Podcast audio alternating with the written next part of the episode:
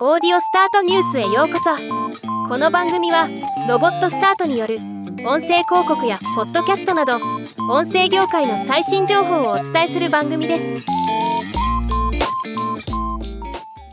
Amazon オーディブルが2023年8月22日より村上春樹さんの短編小説集「パン屋最終劇」を配信開始すると発表しました。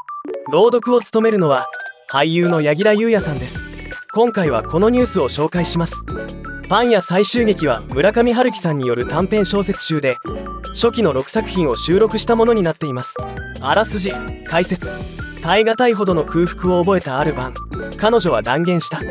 もう一度パン屋を襲うのよ。それ以外に学生時代にパン屋を襲撃して以来僕にかけられた呪いを解く方法はない。かくして妻と僕は中古のカローラで午前2時半の東京の街へ繰り出した。兄弟作のほか「象の消滅」ねじ巻きトリクロニクルの原型となった作品など初期の傑作6編を収録した短編集。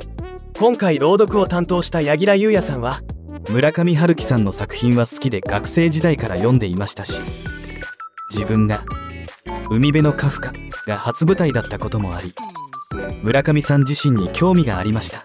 作品の朗読を通してそれぞれの物語を楽しめたのはもちろん村上さんの世界観を改めて好きだと感じました。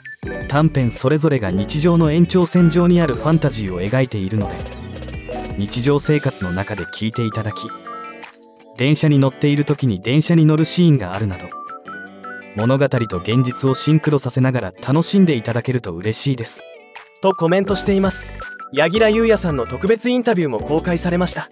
再生時間は5時間6分となっています。ではまた。